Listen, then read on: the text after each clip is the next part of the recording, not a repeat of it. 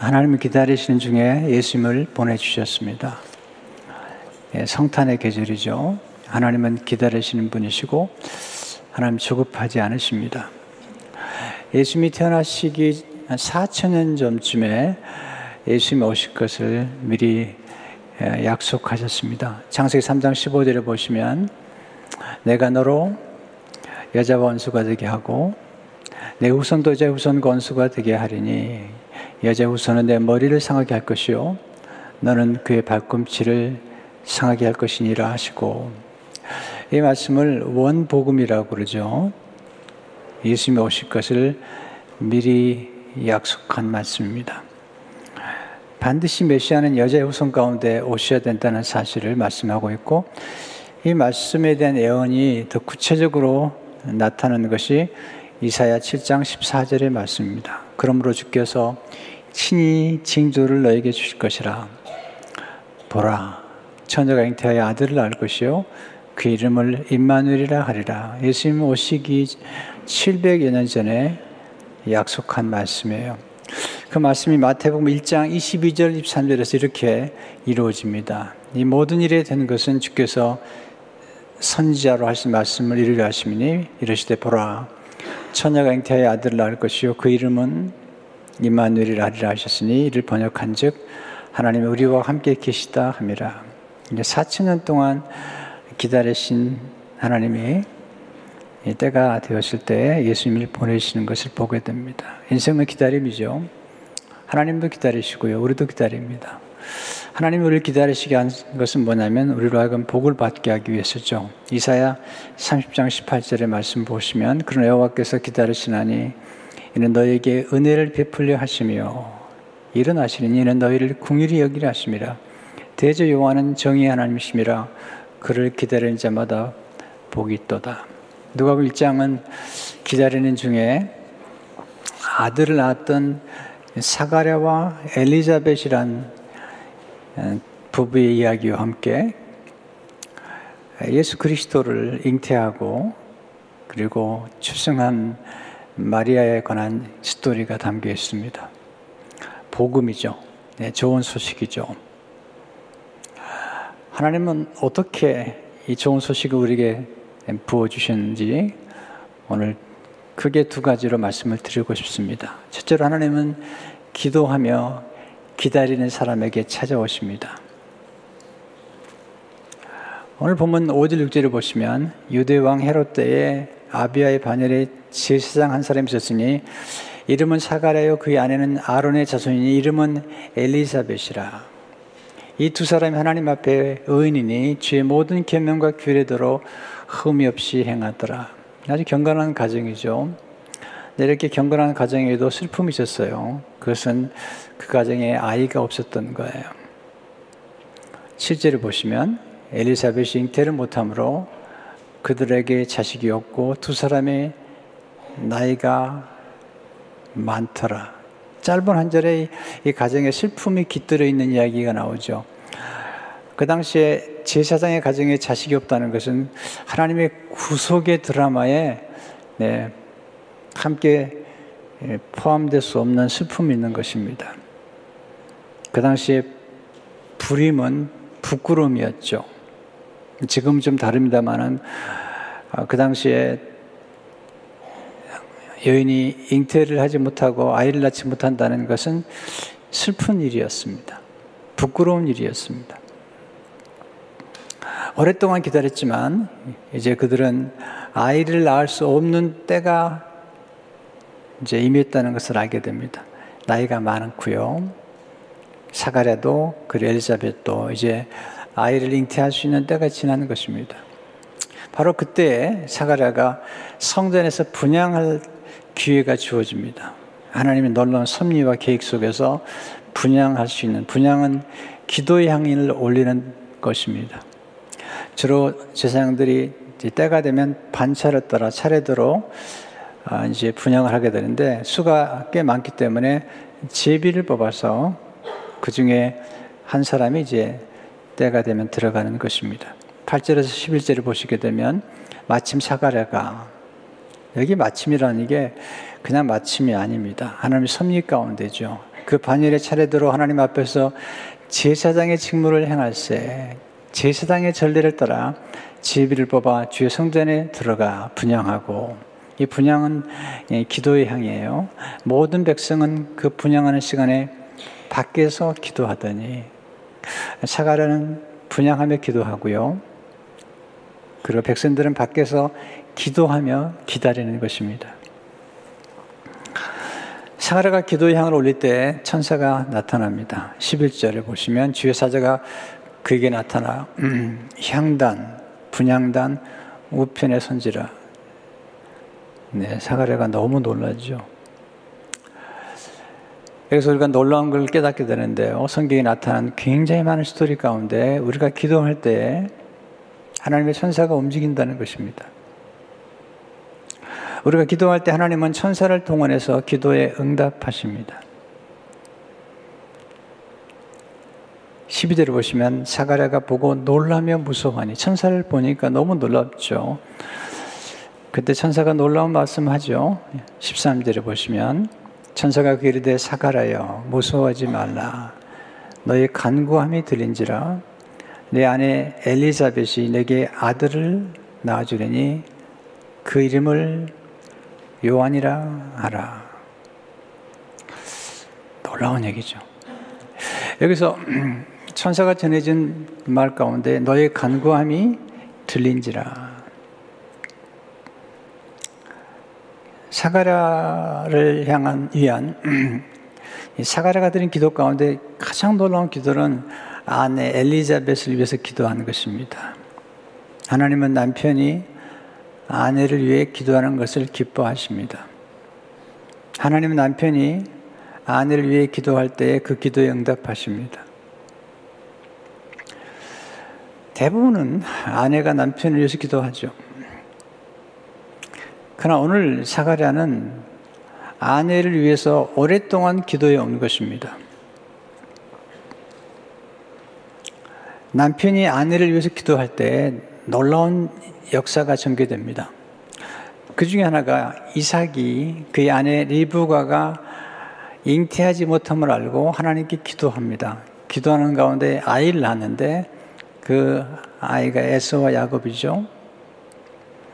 창세기 25장 21절의 말씀 이삭이 그의 아내가 임신하지 못함으로 그를 위하여 여호와께 간구하매 여호와께서 그의 간구를 들으셨으므로 그의 아내 리브가가 임신하였더니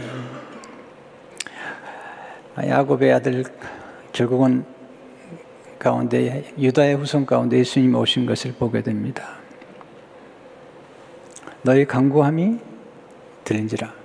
이것은 사가랴가 오랫동안 아내를 위해서 기도했다는 것을 보여주는 거예요. 남편들에게 묻고 싶어요. 아내를 위해서 기도하고 계신지요?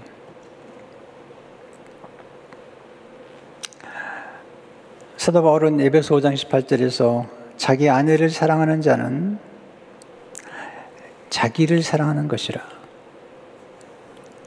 이 말은 아내가 행복하면 곧 남편이 행복하다는 것을 말하고 있습니다. 이 말씀은 아내를 위해서 기도하는 것은 곧 남편 자신을 위해서 기도하는 것입니다.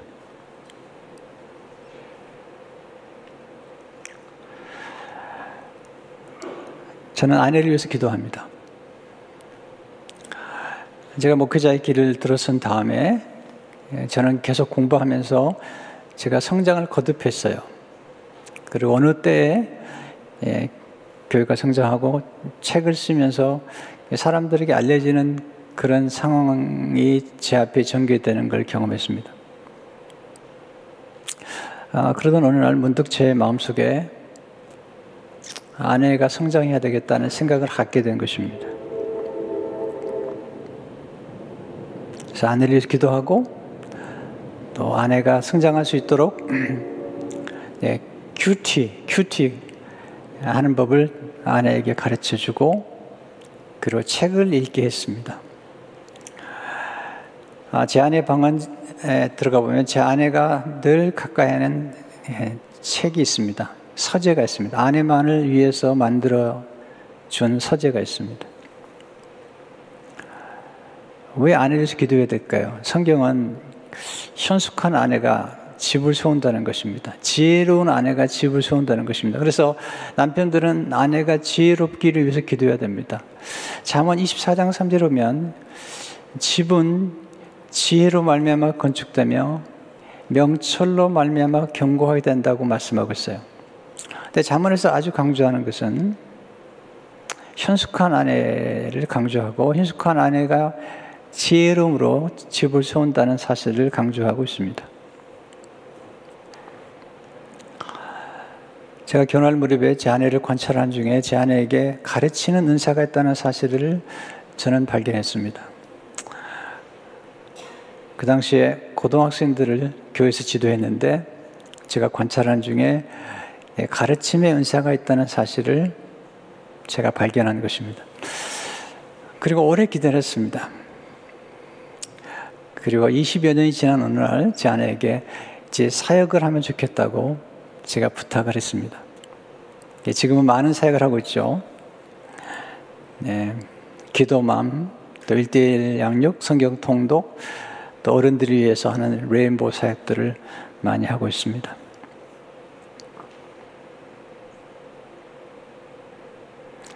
아내의 행복이 저의 행복이라는 사실을 제가 깨달은 것입니다.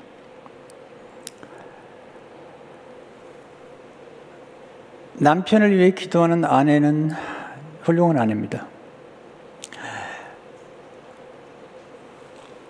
남편을 위해 기도하는 아내를 만난 남편은 축복된 남편이고 아내를 위해서 기도할 줄 아는 남편을 만난 아내는 축복된 사람입니다.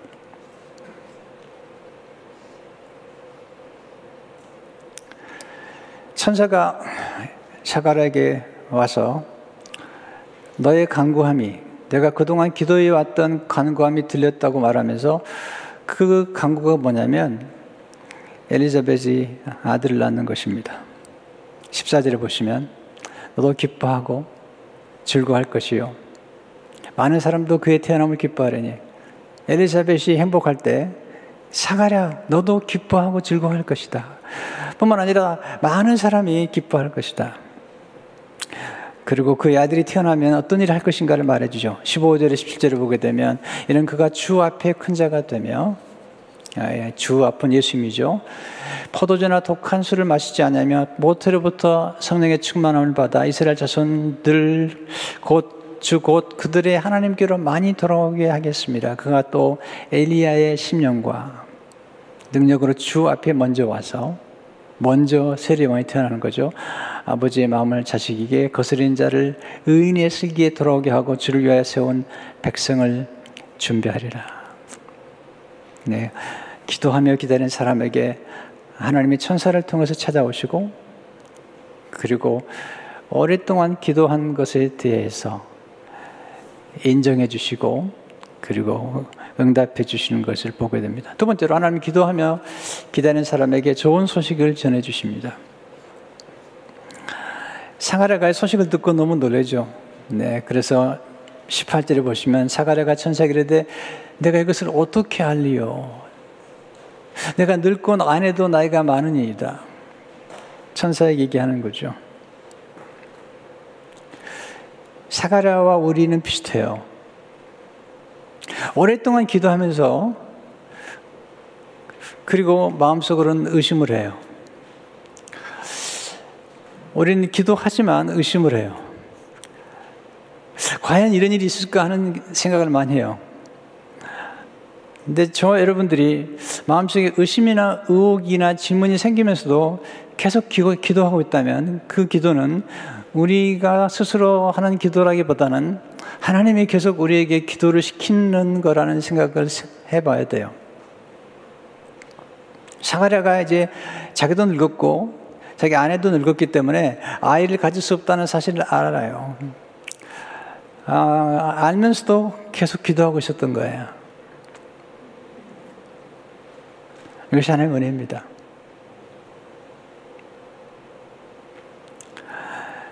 저는 이런 경험을 꽤 여러 번 했습니다. 제가 89년도에 교회를 개척하고 32살 때 개척을 하고 이런 기도를 많이 드렸어요. 하나님 교회를 시작하는데 구름대와 같이 그리고 매출하기 때와 같이 많은 사람들이 몰려오게 해주세요. 저는 꿈을 꾸고 그런 환상을 가지고 기도했습니다. 왜 그런 기도를 했냐면 제가 1975년에 신학대학에 들어가서 신학대학 앞에 그 교정이 앞에 보면 그 부천에 있었는데요. 그 당시에는 처음 밭이에요, 밭. 그게 성경을 끼우고 마치 빌리기라면 되는 것처럼 막 설교 연습을 하면서 수많은 사람들이 몰려오는 그런 꿈을 꾸면서 기도했거든요. 불가능할 것 같은 그런 기도를 하면서도 계속 기도했거든요. 근데 막상 교회를 시작하고 나니까 구름대가 아니라 파리대도 오지 않았습니다. 굉장히 낙심됐죠. 굉장한 좌절감을 경험했습니다. 그럼에도 불구하고 저는 계속 기도하고 있었습니다. 교인들이 30명도 안 되는 그럴 때도 하나님 제가 복음을 증거하는데 구름대와 같이 사람들이 오면 좋겠습니다.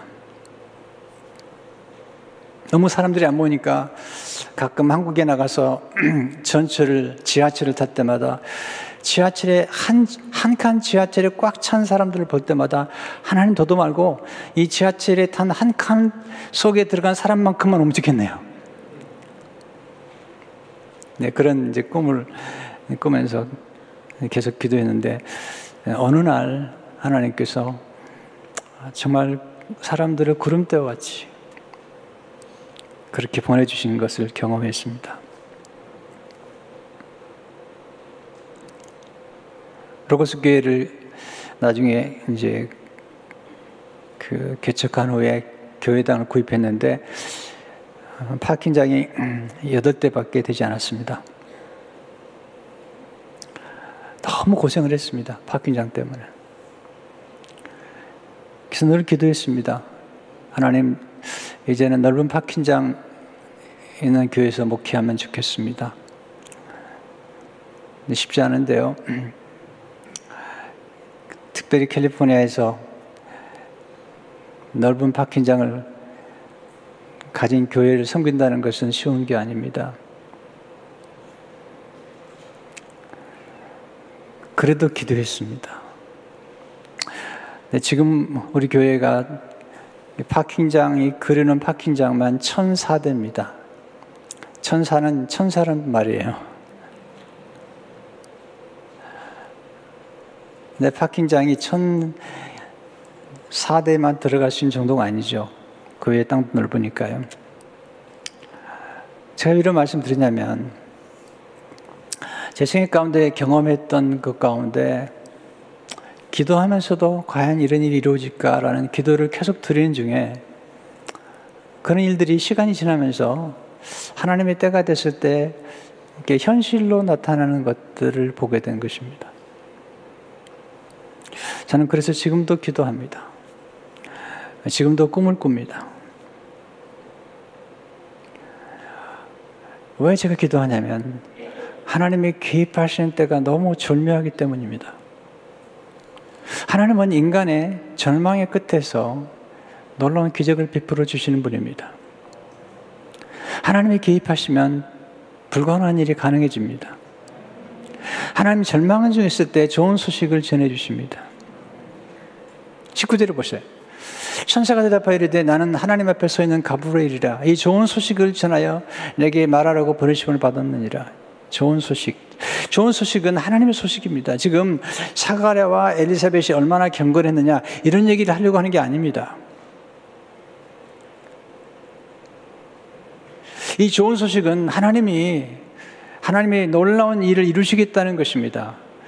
또 사가랴와 엘리자벳이 낳은 세례 요한이 장차 오실 예수 그리스도의 길을 예비하리라는 예수님이 오실 것을 예비하는 사실을 지금 이야기하고 있는 것입니다. 여러분, 어떤 사람에게 좋은 소식이 찾아올까요? 어떤 사람에게 정말 이건 좋은 소식이라고 생각할까요? 좋은 소식은 절망 중에 있는 사람을 위한 것입니다. 여러분, 절망 중에 있는 사람에게 좋은 소식이 귀가야 되는 것입니다. 좋은 소식은 비천한 사람을 위한 것입니다. 스스로가 괜찮다고 생각하는 사람에게 좋은 소식은 좋은 소식이 아니죠.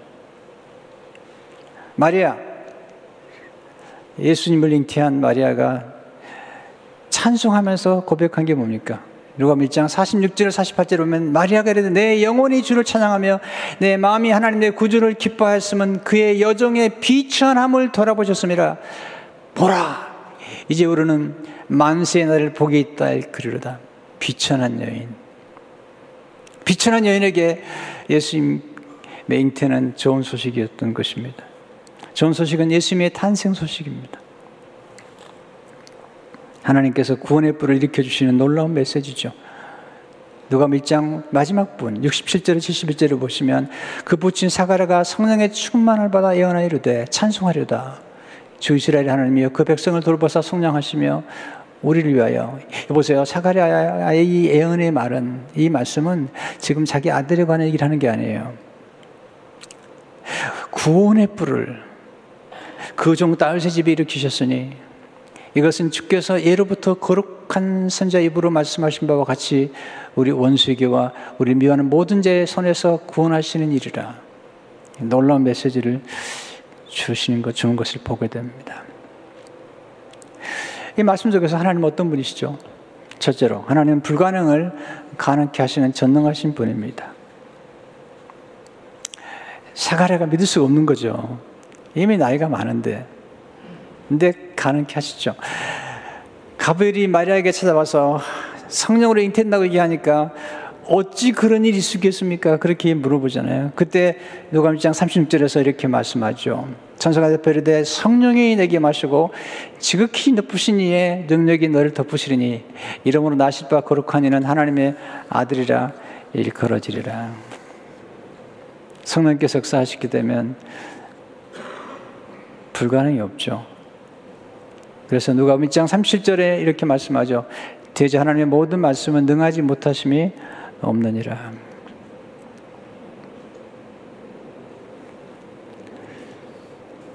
하나님은 불가능을 가능케 하는 분이십니다.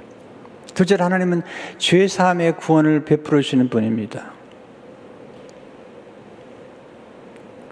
누가 1장 69절에 보시면 구원을 우리를 위하여 구원의 뿔을 그 종 다윗의 집에 일으키셨으니 이게 무슨 구원의 뿔이죠? 77, 77절에 보시게 되면 주의 백성이 그 죄의 상으로 말미암는 구원을 알게 하느니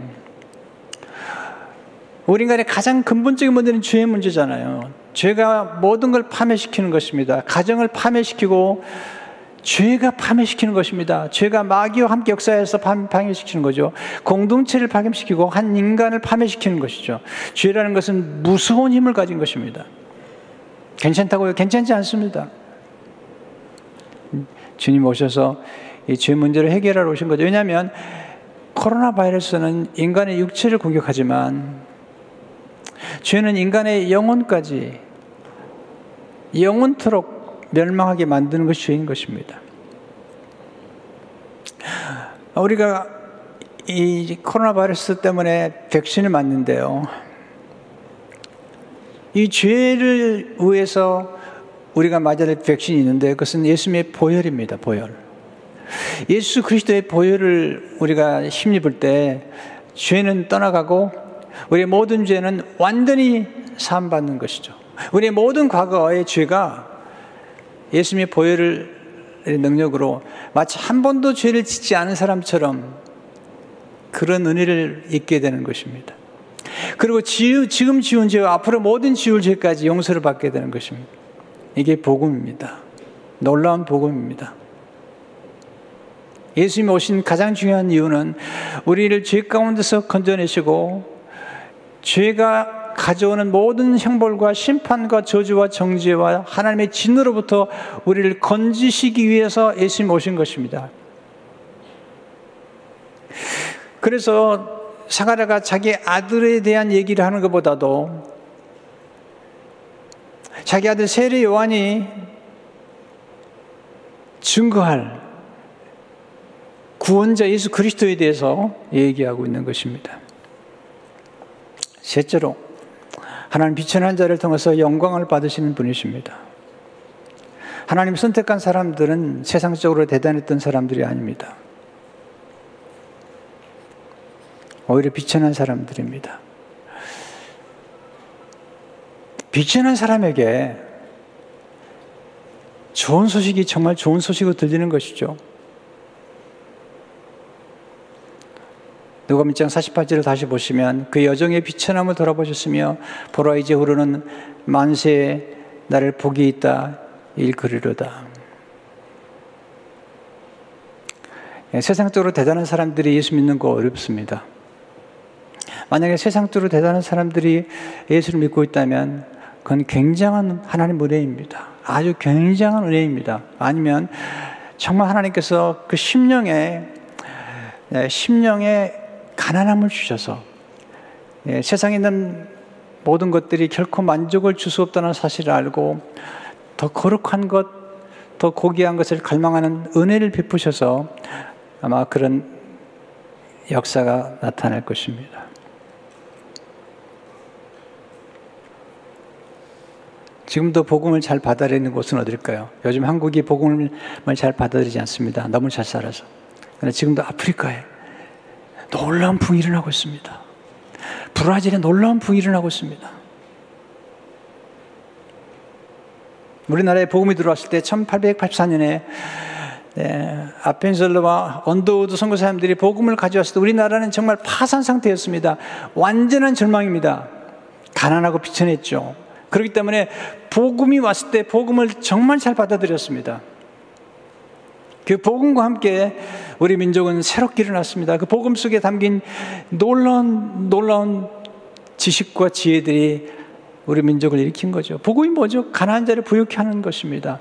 비천한 자를 위대하게 만드는 것입니다. 마치 히브리 노예들을 거룩한 백성으로 만들고 세계적인 민족으로 만든 것처럼 복음 속에는 민족을 개조하는 놀라운 능력이 있는 것입니다. 그래서 이 선교사님들 오가지고 우리 민족을 개조시킨 것입니다. 교육을 통해서 여러분, 네, 연세들을 비롯해서 이화애들을 비롯해서 수많은 크리스천 학교들이 선교 사람들이 세운 학교죠. 미국도 아이비리그라는 에일 대학, 하버드, 그리고 프린스턴 다 네, 하나님의 사람들을 키우기 위해서 세워진 것입니다. 아주사 퍼시픽 대학을 제가 신학대학원 졸업했습니다. 조그만 집에서 간호사들을 키우려고 시작했습니다. 그때 20명의 간호사들이 중국으로 단기 선교를 떠났습니다. 단기 선교를 떠났던 20명의 선교, 어, 학생들 가운데 19명이 모두 중국에 남았습니다. 그리고 한 명만 돌아왔습니다. 그렇게 시작된 학교가 아주사 퍼시픽 대학입니다. 하나님이 그 대학을 축복하지 않을 수가 없습니다. 슬로건이 God First입니다.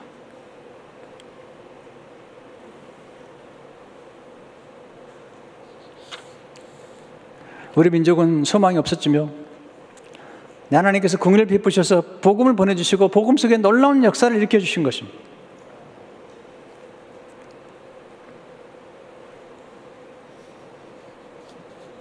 쓴 사람 같은 인물은 네, 변호사로 대단했던 인물이죠. 아주 교만했어요. 아주 프라이드 대단한 사람. 닉슨 대통령이 보좌관이었죠. 특별 보좌관이었죠. 무서운 게 없었던 권력자였습니다. 근데 워터게이트 사건으로 감옥에 들어갔죠.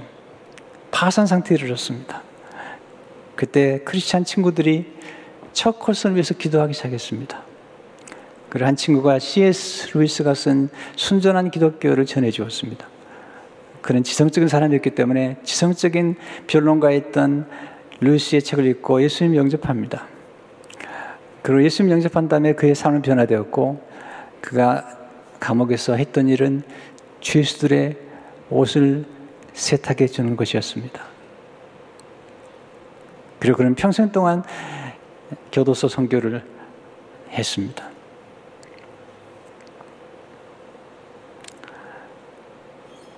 우리 생각 가운데 언제 예수를 만날 수 있을까요? 우리 인생이 바닥을 칠 때죠. 그리고 비천함을 깨달을 때 거기서 놀라운 역사가 나타나는 것입니다. 제 어머니는 저를 키울 때 싹 바느질을 해서 키우셨습니다. 지금은 뭐 한복 또는 고점 뭐 이렇게 그 한복집 이렇게 써놓지만 다 쓰러가는 쓰러져가는 집에서 싹바느질해서를 키우셨어요. 어머니 예수 믿으셨어요? 1972년에 예수를 믿고 1973년도에 제가 목회자로 콜링을 받았습니다. 그래서 어머님께 말씀드렸습니다. 어머니, 저 목회자의 콜링이 있습니다. 지금도 잊지 못해요. 어머님이 너무 기뻐하시면서 내 비천한 몸에서 주의 종이 나오다니 내가 평생 동안 너를 위해서 기도하겠다. 그리고는 어머님이 그날 이후로 세배를 안 받으시더라고요. 어떻게 주의 종한테 세배를 받겠냐고.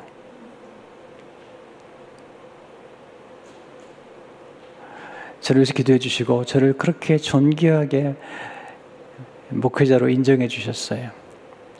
물론 이제 아이들을 낳고 그때는 세배를 드렸고 세배를 받으셨어요. 왜냐하면 아이들도 배워야 되니까. 하지만 어머니의 그, 그 말씀이 지금도 잊지 못해요. 내, 나 같은 비천한 여인에게서 주의 종이 나오다니. 하나님 비천한 자를 통해서 영광을 받으시는 거예요. 제가 어릴 적에 기회 가면 사람들이 바늘집 아들이라 불렀거든요. 그 바늘집 아들이 이렇게 목회자가 돼서 아, 세계 복음화를 위해서 쓰임 받고 그리고 이렇게 책을 쓰고 또 신학교에서 강의를 하고 그때 사람들이 그걸 볼 수가 없었겠죠. 우리 어머니는 기도하셨어요. 그래서 새벽을 깨우며 기도하셨고, 밤을 새워가며 기도하셨고, 비 오는 날이면 기도원에 가서 비를 맞이가면서 기도하셨어요.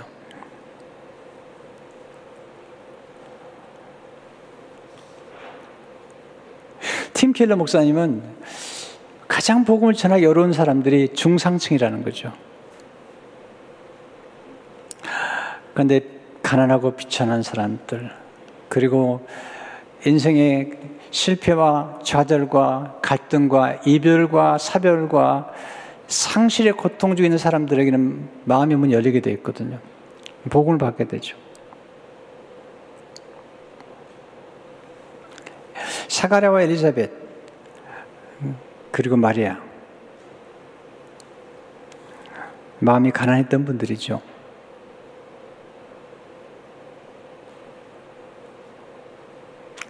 하나님의 놀라운 역사가 노년에도 전개될 수 있습니다. 제 말씀 묵상하면서 이게 참 제 마음에 닿았어요. 사가랴와 엘리자벳이 나이가 들었거든요. 저도 이제 나이가 들어가면서 옛날에 어른들이 느꼈던 그 감정, 나이가 들어가면서 겪는 그런 그런 절망감, 좌절감, 낙심 또는 식어져가는 열정, 사라져가는 꿈 이런 것들을 저도 경험하게 되면서 노년이라는 게 얼마나 힘든 것인가 노년이 얼마나 외로운 것인지 나이가 들어간다는 것이 얼마나 고통스러운 것인지를 제 몸소 경험하고 있습니다. 그런데 성경은 노년에도 얼마든지 하나님의 새로운 역사를 전개할 수 있다고 말씀하고 있습니다. 가장 좋은 것은 아직 오지 않았다고 말씀하고 있습니다. 가장 좋은 것이 우리를 기다리고 있다고 말씀하고 있습니다. 아브라함과 사라의 생애죠. 아브라함이 99세 나이에, 사라 90세 나이에, 이제는 아이를 낳을 수 없어요. 몸이 노쇠하고, 사라의 태가 죽었다고 말씀하고 있는 거예요. 그런데 하나님이 개입하셔서 놀라운 일을 이루시고, 거기서 이삭이 태어나고, 그 이삭을 통해서 예수님 보시잖아요. 이게 놀라운 드라마가 전개되는 것입니다. 오늘 나이가 들어간다고 낙심하지 마십시다, 우리. 저는 지금도 꿈을 꿉니다. 내년도에 꿈을 꾸고 있습니다. 우리 함께 꿈을 꾸자고요. 돌이킬 수 없는 과거에 집착하지 말고 새로운 꿈을 꾸고 새로운 미래를 향해 나가고 오늘이 가장 젊은 날입니다. 여러분들에게, 제게. 육신의 자녀를 낳을 수 없는 분 너무 낙심하지 마세요. 예수님도 결혼하지 않으셨고 바울도 결혼하지 않았습니다. 때문에 육신의 자녀만이 자녀가 아니라 정말 영의 자녀들 그리고 하나님의 가족들이 정말 귀한 거잖아요. 예수 그리스도 안에서 하나님의 자녀가 되고 우리가 전도하고 우리가 양육하는 네, 양육하는 영의 자녀가 성경은 더 더 귀하다고 말씀하고 있잖아요. 신학 시대 오게 되면 예수 그리스도를 통해서 제자로 삼는 일이 얼마나 영광스러운 것인지 제자로 양육하는 것이 얼마나 귀한 것인지를 말씀하고 있습니다. 전능하신 하나님 엘샤다의 하나님은 지금도 우리 가운데 역사하십니다.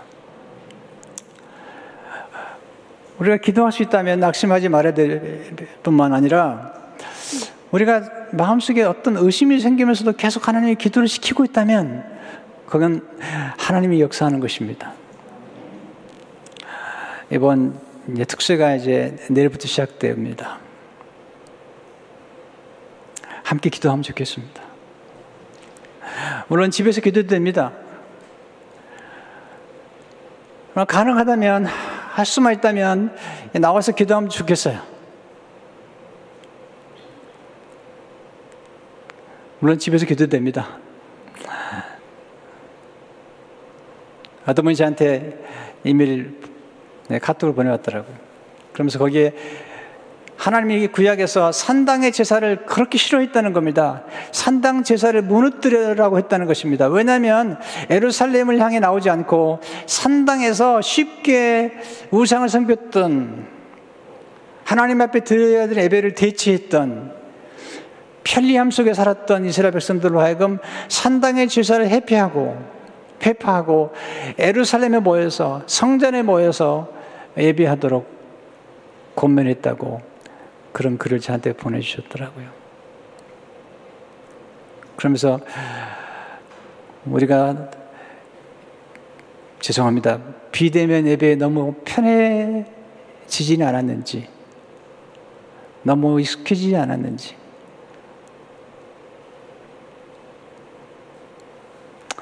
오늘 비대면 예배 드리는 분들은 어, 양해, 양해를 구합니다. 야단치는 게 아니고요. 그런 뜻이 아니고요. 우리가 신앙생활이라는 게 뭐죠? 어, 정말 정성을 다하는 거잖아요.